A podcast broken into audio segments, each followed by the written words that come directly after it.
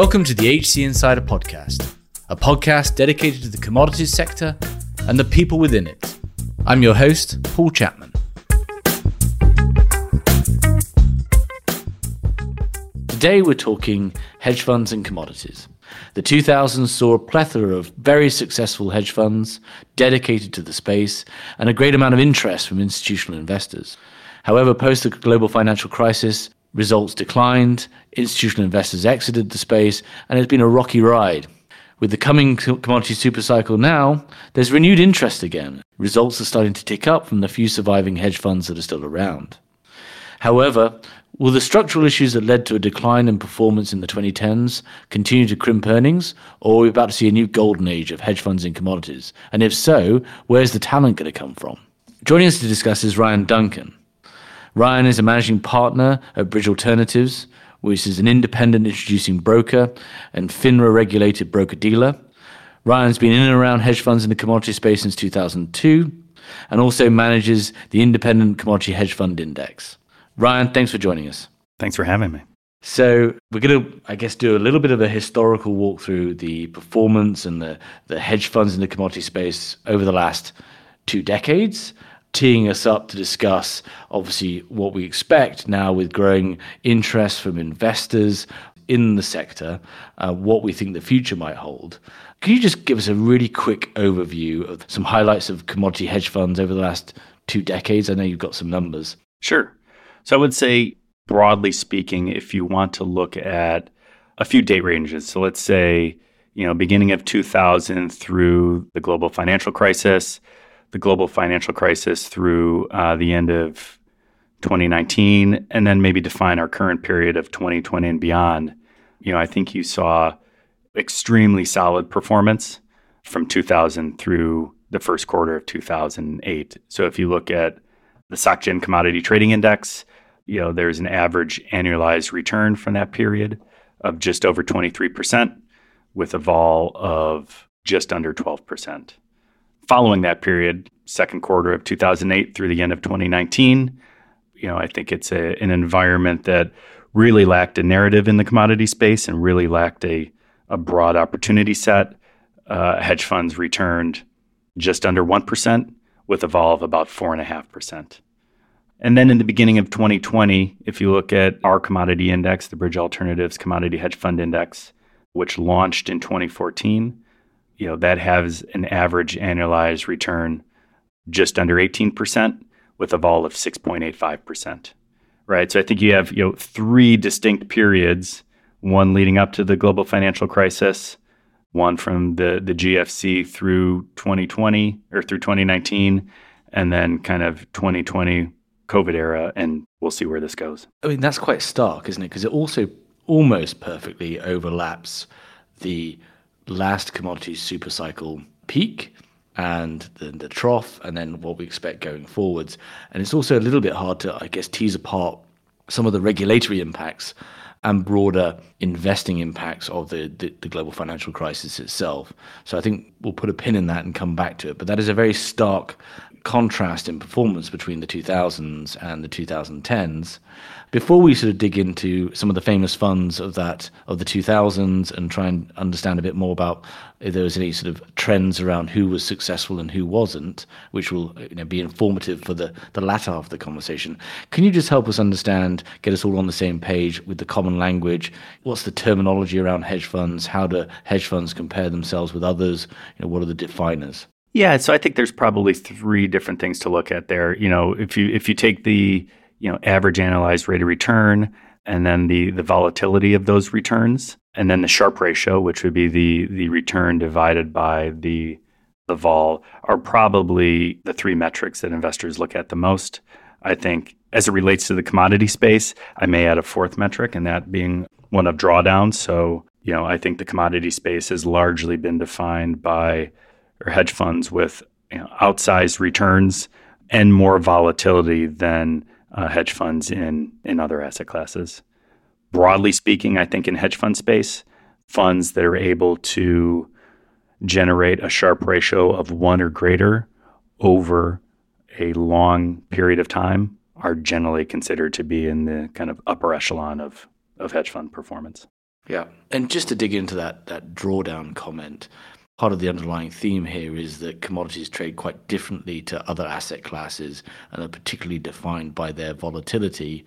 And so all of these hedge funds have in general a higher volatility than than other asset classes and that drawdown requirement becomes quite a pertinent descriptor when organizations or investors are looking at funds, but also individuals and traders and so forth are thinking about whether they might fit in that fund. Sure. So let's say, you know, in aggregate, I would say the space exhibits higher vol than other hedge fund strategies. Now, that being said, there will be some hedge funds within the commodity space that target a lower volatility, and you have some hedge funds that target a, a higher volatility.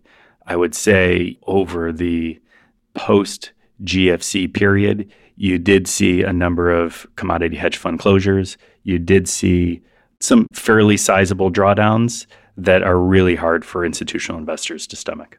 The other terminal piece of terminology is also assets under management, AUM.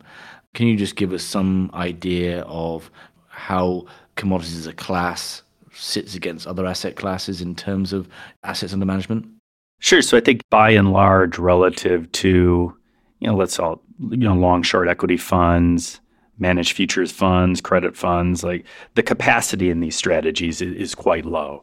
So, you know, I think if you're managing a diversified portfolio of commodity markets, you know, your capacity is probably north of a billion. You know, if you're looking to trade just a specific sector, you're probably looking at a, a, billion dollars or less of capacity. So something, you know, we see managers in the ag space, their capacity is probably around three, four, five hundred million. You know, if you're trading energies and crude and related products, I would say broadly speaking, you're looking at a capacity around a billion, give or take. Let's go back to the, the 2000s. You said at the top there that it was 23% annualized returns. Who were some of the major funds around in that period?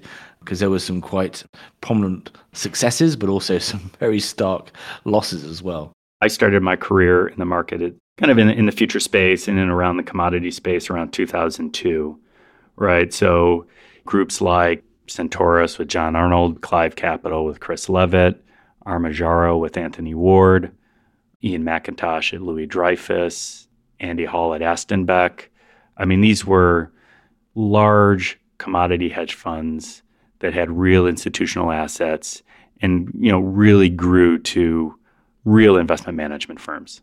Now, obviously, you had other managers with you know lower AUM, but I think there was probably I'll call it a dozen to a dozen and a half groups that really commanded and raised you know a majority of the assets in the space. What were sort of the common threads amongst those groups, and also were any of them at that point digging into the physical aspect of commodities, or was these all purely financial trading plays? Yeah, most of them were purely financial, but I would say, you know, I think a lot of the PMs at those firms had a deep knowledge and network in the physical market.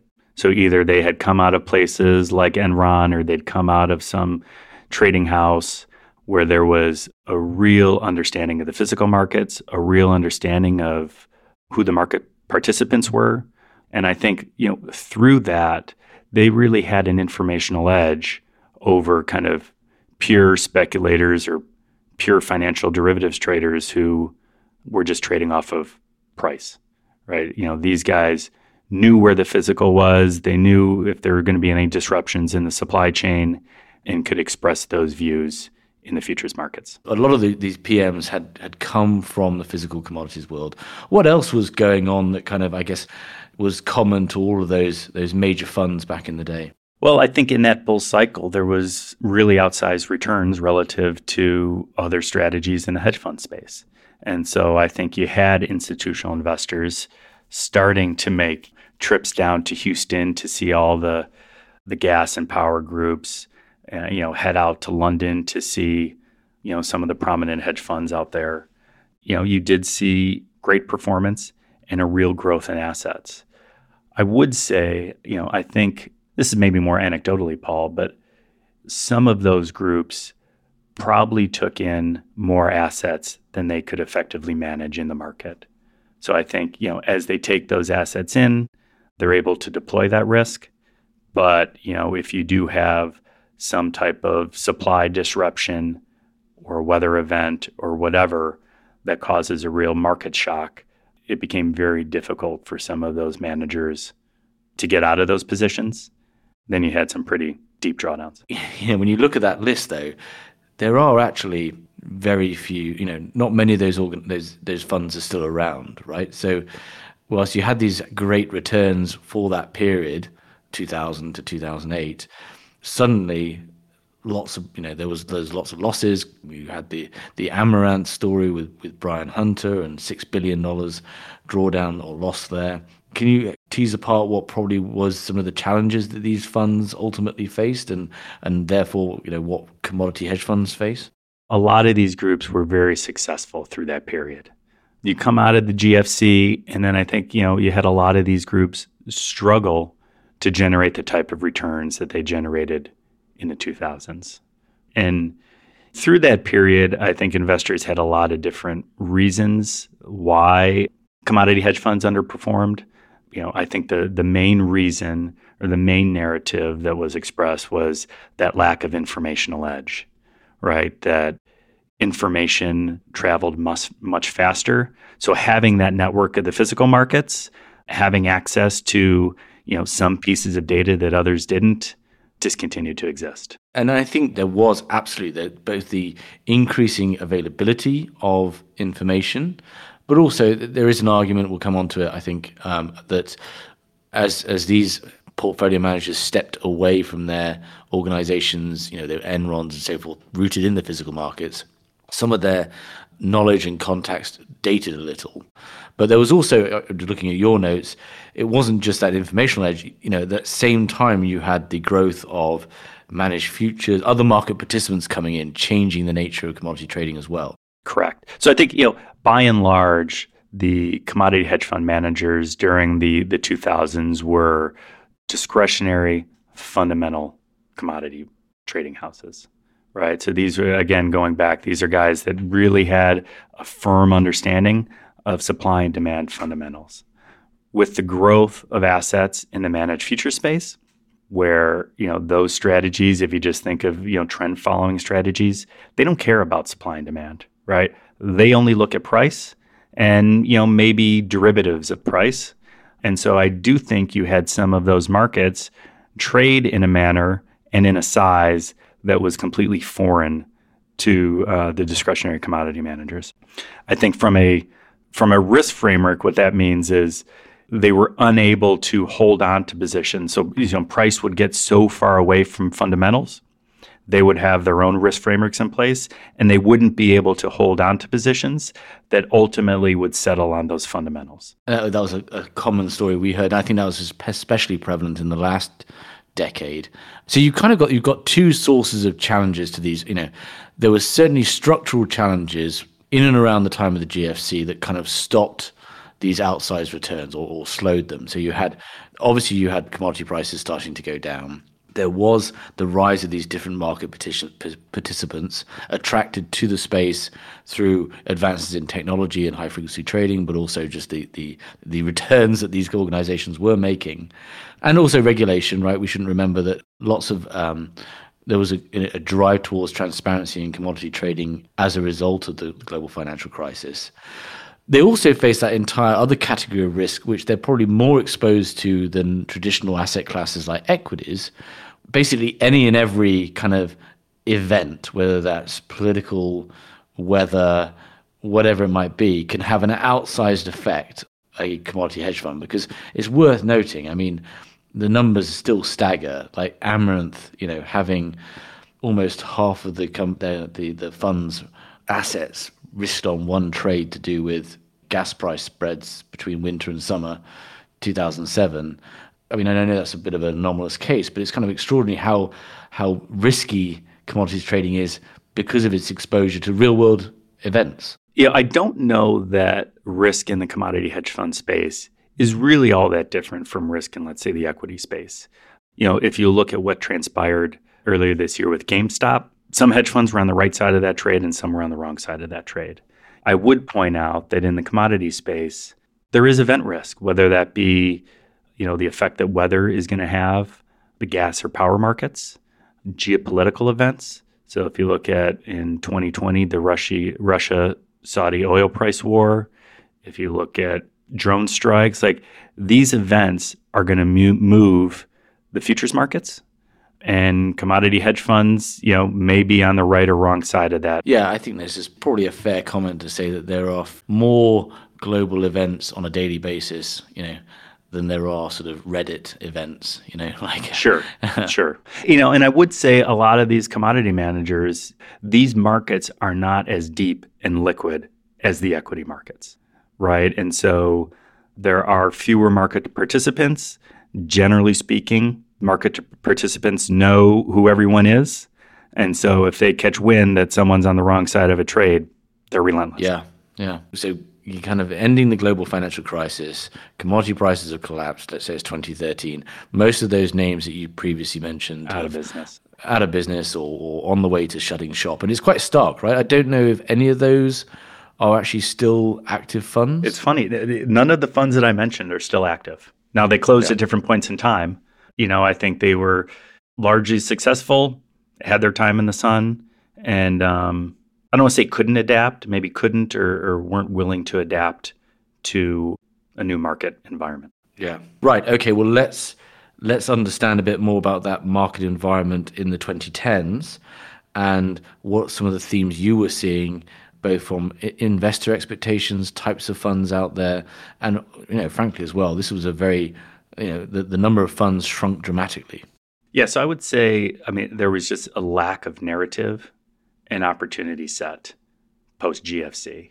Now, that's broadly speaking. I think in any market over a, a, period of time, you may see certain opportunity sets, but but broadly speaking, there was a real lack of interest from the institutional investor community in their allocations to the commodity hedge fund space during that period of time. I think if you look at you know, in our database of commodity hedge funds, the number peaked in and around the end of 2017, early 2018. And that is, you know, probably just north of 120 funds. Now, this is of, of various sizes, but, you know, you've seen now we're kind of at a, a low or just coming out of a low. You know, there's only roughly 80 plus hedge funds that are dedicated to trading commodities. That's quite a stark journey.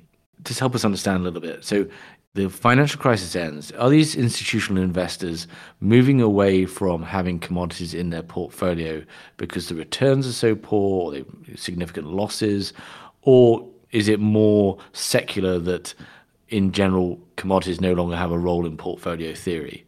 Uh, I, I don't think it's the latter. I just think the the performance of the space relative to other asset classes and other hedge fund strategies it was really an opportunity cost, right? And so if the space is underperforming, if there is a lack of a narrative, or if the narrative is negative, like I stated before, that you know these discretionary fundamental managers who had an edge through their understanding of the physical and primarily through their network, if that edge eroded, what is the real rationale for an investment? Right? These are generally speaking uncorrelated absolute return vehicles and if there's limited return in the space, they're not going to deploy the resources to do the work to find out, okay, you know, we want to put money in the commodity space because we think there's going to be a good opportunity set there.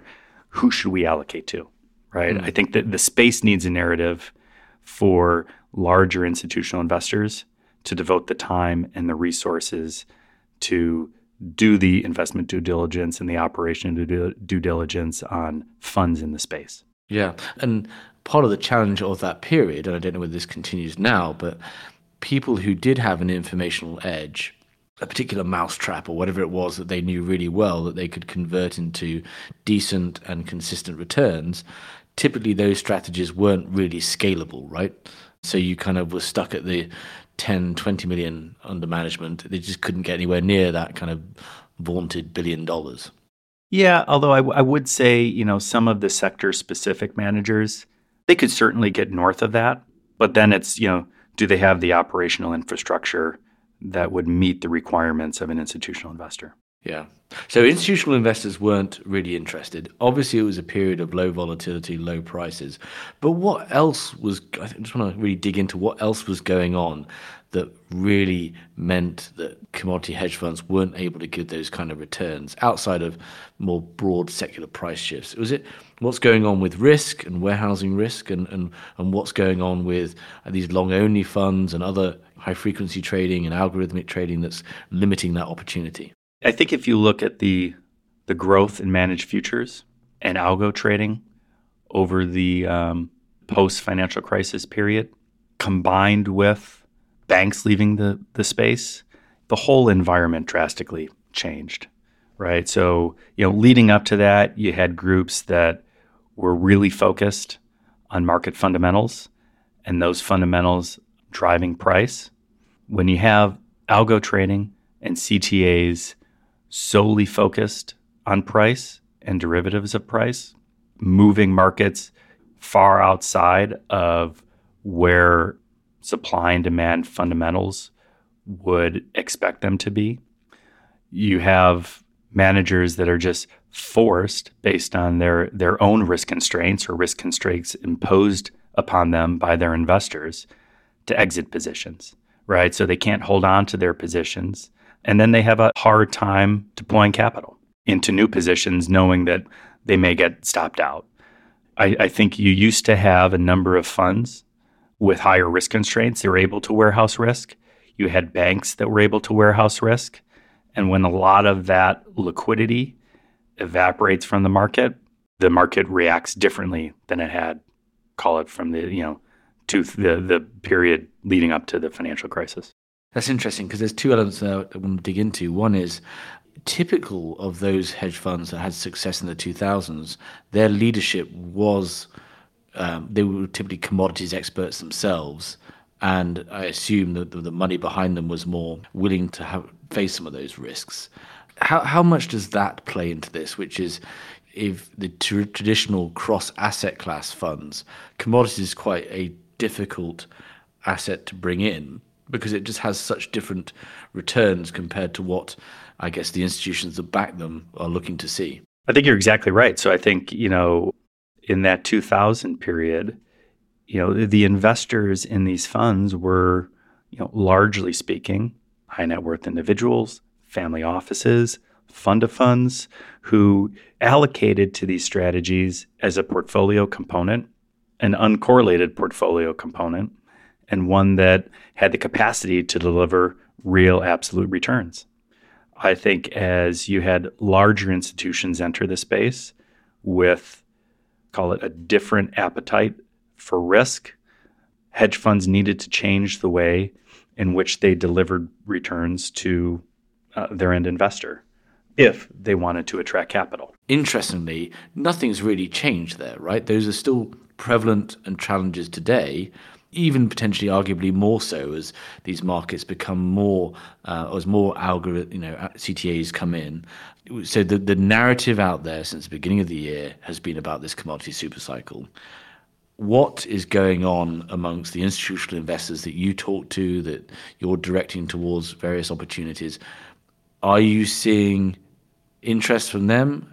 Can you give us some idea of what types of investors they are? Who's interested so we are seeing a renewed interest in the commodity space. I think across the board from high net worth individuals to family offices up to public and corporate pension plans. Some of that capital is slower to move. So I would say, you know, Q4 2020 into the first quarter of 2021, we saw allocations from primarily the family office space, I would say the, the, the asset management space, as well as, you know, some corporate pension plans the public pension plans, their allocations are primarily driven by the consultants. And the commodity hedge fund space is one that really isn't broadly covered by the investment consultants. So we've started to see at the end of last year and beginning of 2021 consultants coming back to the space, meeting with hedge funds, trying to get a sense of who's still out there, who's doing what, who's raising assets, so that they can relay that information to their client base. So I think you will see you will see public plans allocating capital to this space We are certainly talking to groups who are looking to allocate to this space. And, you know, I think those allocations will come in size towards the end of 2020. I think those allocations will come in size towards the end of 2021. What has changed in terms of the suite of types of funds these organizations can invest in now compared to that you know, 20 years ago?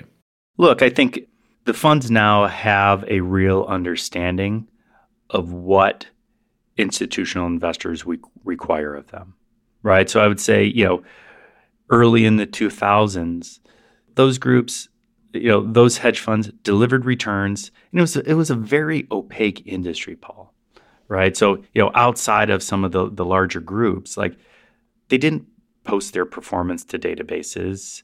They didn't have huge marketing teams out there soliciting investment from institutions. It was more of a, you know, you probably had some of the bank cap intro teams covering them. But, you know, if, if you wanted to invest with, you know, let's call a gas manager down in Houston, you would go down to Houston, you would make the rounds and decide, you know, who you want it to allocate to. It was it's it's always been a very opaque market and continues t- to this day. I think you know when when these managers are trading in you know a specific market or a specific set of markets that is is relatively thin, they don't want to put a lot of information out there on what they're doing, what their performance is, because that's just one additional piece of information that may fall into into the hands of a competitor, and they don't want to tip their hand in any way. Yeah. I just want to go back to something you mentioned. So you mentioned there was kind of this peak in 2017 and of, of numbers of funds, and now you're down to about 80. There's quite a cliff, though, as I understand from you, in terms of assets under management. I mean, you get very quickly to very small funds. Correct. So if you look at our index, the Bridge Alternatives Commodity Hedge Fund Index, which we launched in 2014, that index is comprised of the largest 15 managers ranked by assets under management that trade commodity futures, right? And so, you know, I think at the top of that list is a manager that manages just north of 2 billion in a diversified portfolio.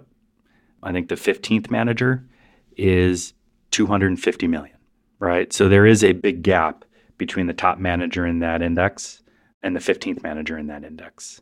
Now, the index does not comprise all, you know, there there are certainly some managers uh, that do trade commodities that aren't in the index.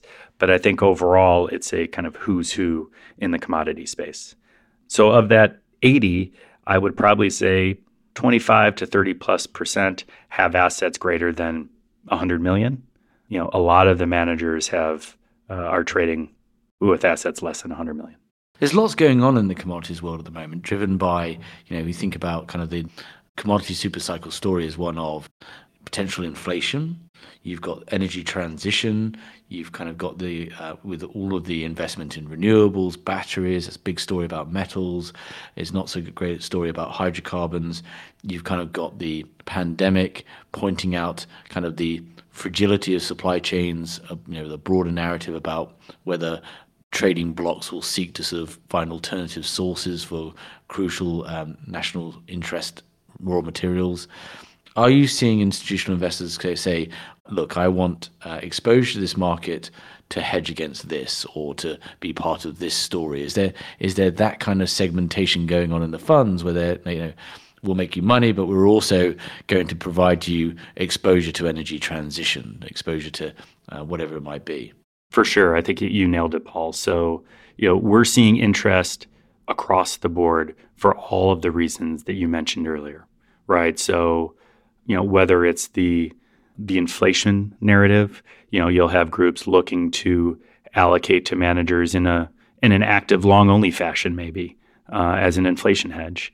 If it's you know the renewable story, if it's a supply chain issue, it's you know you will see investors who have dug on to one of those themes and then are looking to express their view in a manager that will um, kind of focus on that theme. So in renewables, maybe it's in the metal space, right? So you know, not only do you have the the macro inflation story, but you have all of these kind of I don't call them micro fundamental stories, but maybe market specific narratives that are really driving performance and driving investor interest. Yeah. And are you seeing kind of a more savvy marketing from, or, or is there the need for these, whether it's a startup fund or established funds, understanding that dynamic and being a bit more savvy than perhaps 20 years ago, where it was just simply, here's my returns and don't worry about it? Yes and no. I mean, I think the groups that have survived have never really put a real importance on business development. It is more look, if we deliver performance, the market or market participants will find us, investors will find us, and we will raise assets. That is a broad generalization. I think it's accurate relative to other hedge fund strategies. However, we you know we are seeing different types of product in the space, right? So you are seeing some institu- institutional investors are interested in smart long only funds, right? So so relative to I think you know leading up to the GFC, you know you did have a lot of institutional capital invest in let's call them passive commodity indices, and those got those were susceptible to contango in the forward curve. So you know I think in in this cycle you may see some of those groups who want expo- long only exposure to the commodities invest in either kind of smart long only or active long only funds. There is a where the groups are paying attention to the forward futures curve. Some institutional investors feel like they get commodity exposure through their allocation to the CTA space, whereby you know some percentage of that portfolio is actively participating in medium to long term trends in the commodity space. And then we're seeing groups allocate to whether it be diversified commodity hedge funds or sector specific commodity hedge funds or even market specific commodity hedge funds where someone is just investing in a in a hedge fund that trades North American natural gas. And then I would say, you know, finally, you know, you will see investors allocate to real assets, timber, water, some type of some type of merchant shop where you know you're going to get exposure to to natural gas pipelines or crude pipelines. Yeah, I want to sort of interject and just say, alongside investors getting reinterested and excited about the space from all walk, different backgrounds, also we're seeing and have actually seen for a few years, but I think it's really starting to hit a tipping point of these um, broad multi-strat asset class. Well, I don't know what the terminology is. Um, hedge funds also looking to get commodity portfolio managers in as well. Certainly, and I think that is a, as you point out, is a real driving force of allocations over the past, call it 12 to 18 months. I mean, I remember seeing Ken Griffin speak in an event in Chicago in the fall of 2018. And he was super excited about the opportunity set in the commodity space, right? So you have seen the likes of Citadel or Millennium or their peers bring on teams in house where, you know, maybe historically speaking, those were groups that may have set up their own fund and attracted outside capital. So I think there, you know, you are going to continue to see a dearth of talent in the commodity hedge fund space for a for a period of time. Absolutely, I, we'll come on to that. So I guess, can you give us some sense of scale? Where are we at right now in terms of roughly speaking? assets under management in commodities in your index, and where do you think we might get to in the next couple of years? Our index represents over $10 billion of institutional, institutional assets in commodity hedge fund space. So, again, that's the, the top 15 commodity managers ranked by us not including those those big funds, the multi multi strategy right. funds. So that's it. That's just 10 billion commodity only standalone hedge funds in our index, right? That is not the whole space. I, I couldn't even venture to say how much is in commodities, but so let's just say the top 15 managers by assets under management command over $10 billion in assets. So where do you think we might get to? I think you could see multiples of that right? And so what we don't have insight into is that doesn't include discretionary global macro or CTAs. That doesn't include some of the multi strat hedge funds that you had mentioned earlier. That doesn't include a lot of the long only or um, active long only commodity funds that are out there. So I do think there is, certainly is more capacity in this space. I would warn institutional investors, though, that you know a lot of the funds in our index are limited capacity funds, like I alluded to earlier. So, you know, these guys that, you know, have stated that they are going to close at some number, call it 800 million, 900 million, a billion. If one or two large institu- institutional investors come along and allocate, those funds are closed. Yeah, it, I mean, it is a yeah. That's the whole point in some ways. Is that actually these are quite limited opportunities. I guess to wrap things up, or move, we alluded to those challenges in the 2000s, or sorry, 2010s, and at least a couple of those were structural. You certainly had that capacity challenge, but you also had the the issue of other market participants driving pricing away from the fundamentals, at least in the short term. And you have kind of the issues around warehousing risk and so forth. Will those issues go away in an, in the next commodity super cycle, or is the heyday of hedge funds over compared to what was going on in the 2000s? I really don't think so, Paul. I think those challenges were pers- will persist, but I do think that you know the hedge funds that I would say the new launches that we've seen over the past two, three, four years, while they have been limited, most of them find that market behavior to be constructive, right? So I, I do think there is I don't want to call it a new style of trading, but maybe kind of a new guard that is very aware of the impact that CTAs or other market participants have on price and have figure out ways in which to either to take advantage of that or mitigate that risk. Yeah. Yeah, and I think the challenge actually comes down if I had to think about the capacity constraints, you've alluded to it, it's actually about the talent.